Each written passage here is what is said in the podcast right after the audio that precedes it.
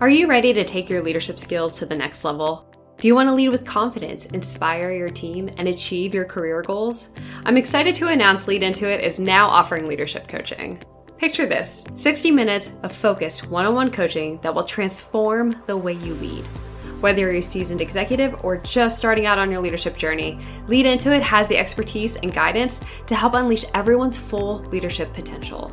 With one on one coaching with me, you'll develop powerful leadership strategies, enhance your communication skills, build a high performing team, and achieve your career aspirations.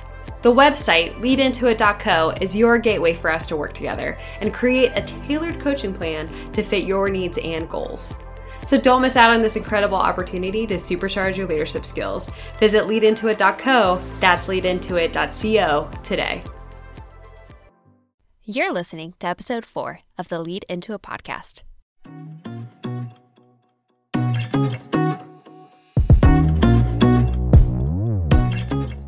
I'm Sarah Greco, and I have over 10 years of experience in various roles and industries. During this time, I learned just how crucial leadership is as both an employee and a leader myself.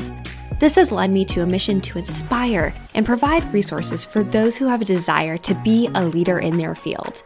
The Lead Into Intuit podcast is designed to help you learn how to be a leader with advice, tools, tips, and inspiration from people with all different types of background.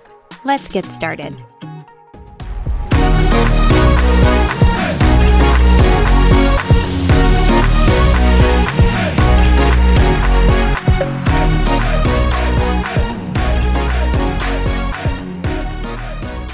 Everyone. This week's episode is pretty short, but it definitely has a special place in my heart.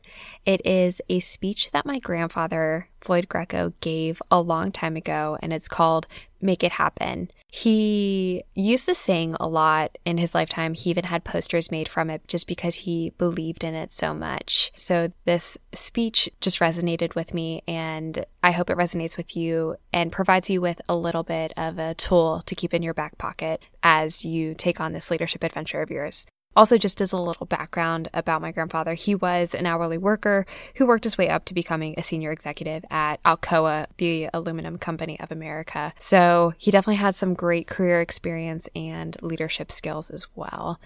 Also, while you're listening to this podcast, realize that it is my dad, Chris Greco, saying the speech that my grandfather, Floyd Greco, wrote. And my grandfather was telling a story about his father. So essentially, it's three generations of great leaders all incorporated into one podcast. So enjoy.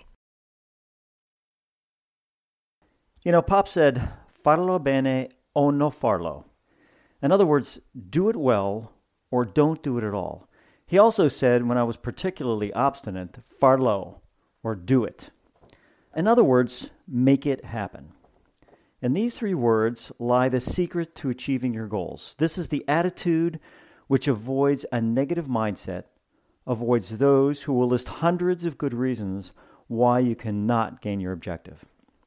When I was eight years old, Pop decided to move our three story frame house back by 15 feet and up by 5 feet to create a front porch, a front yard, and a deeper wine cellar. Now, everyone told him that he'd need an engineer and a construction company. He said, nope. He said he could do it himself. So he made it happen.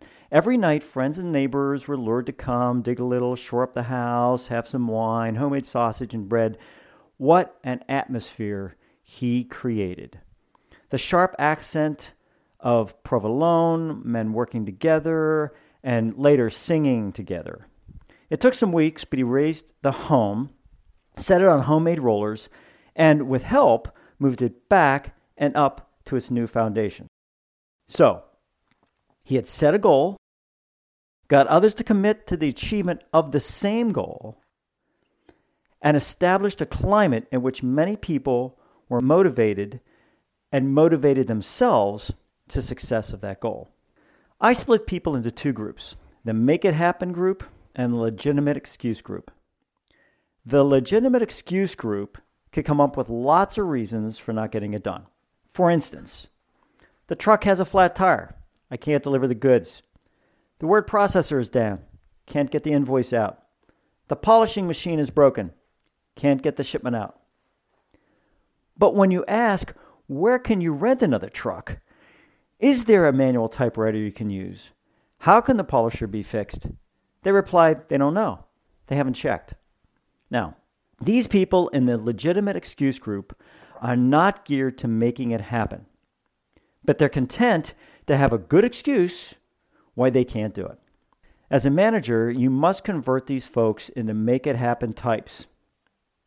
So you tell your employees that none of them can come to you with a problem unless they have several alternative solutions to the problem and their choice of the best solution. So I call this PAS. Every problem has an alternative and a solution. When I was about 10, Pop agreed to give me movie money to see the new picture if I raked up the leaves in the yard.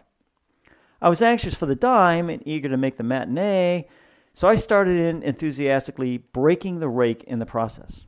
Knowing my father wouldn't accept a legitimate excuse like a broken rake, I considered the alternatives and presented them to him. I told him I could put off the project until he bought a new rake, still getting the promised dime today. I could borrow a rake, or I could sweep up the leaves with a broom. My father, taking into consideration all those different solutions, had a better one yet. With some strong tape, two strips of wood, and some nails, together, him and I repaired the rake, and I achieved my goal. Like my father, you must encourage those you supervise to come up with their own solutions. This means they'll have to think, something maybe they may be out of practice at doing, really research the problem, possibly coming up with ideas that you hadn't considered. They are there on the work floor or in their cube and should know it better than you do. Now, of course, you must make the final decision, as you may have information that your employees don't have. Yes, we can spend $500 to rent a truck to deliver a $15,000 order, for instance. Cheaper to rent the truck, you still make money off the deal. Proceeding without suggestions, without using all the experience, brain power, and information available can lead to disaster.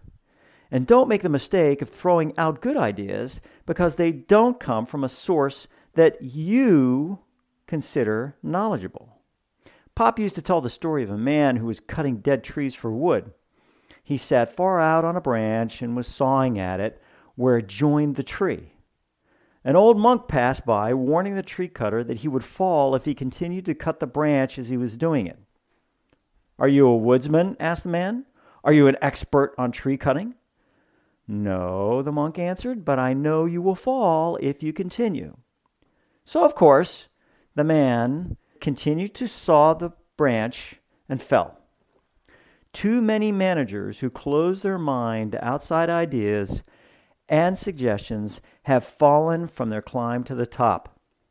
The make it happen person will accept all suggestions, choosing the ones that can help attain the objective. Thank you so much for listening to today's episode. I really hope that you enjoyed my grandfather's speech, and I hope that every time you have an opportunity to make it happen, you do so. Have a good one.